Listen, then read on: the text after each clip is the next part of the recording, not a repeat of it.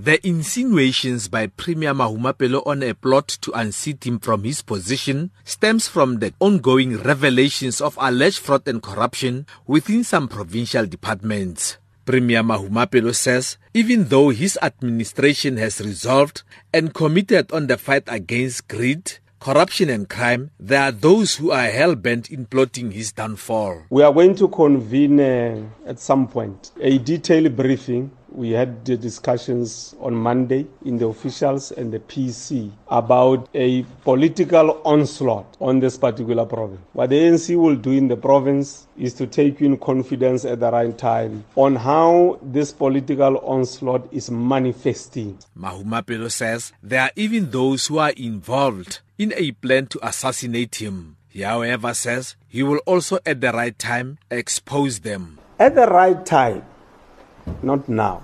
I will release detail of a public servant in the Department of Health who for the last 8 months is alleged to be involved in this plot to make sure that the premier is removed from this planet.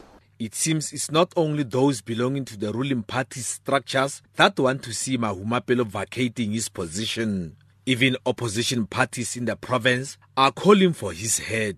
Last week, the EFF has written to the provincial legislature speaker requesting her to allow a debate on a motion of no confidence against Mahumapelo. The DA in the province has since indicated its support for the move. EFF's Betty Diale and DA Joe McGluwa. We take it the center is not holding in the province. We take it the premier has a lot of misconduct. We feel the premier must be put aside. Let's have a, a proper acting premier in the province in the meantime, pending elections as the DA in terms of what is happening within the Northwest province, we will most definitely support such a motion because for us it's about the elephant in the room and that is not only the premier of this province but also the ANC itself.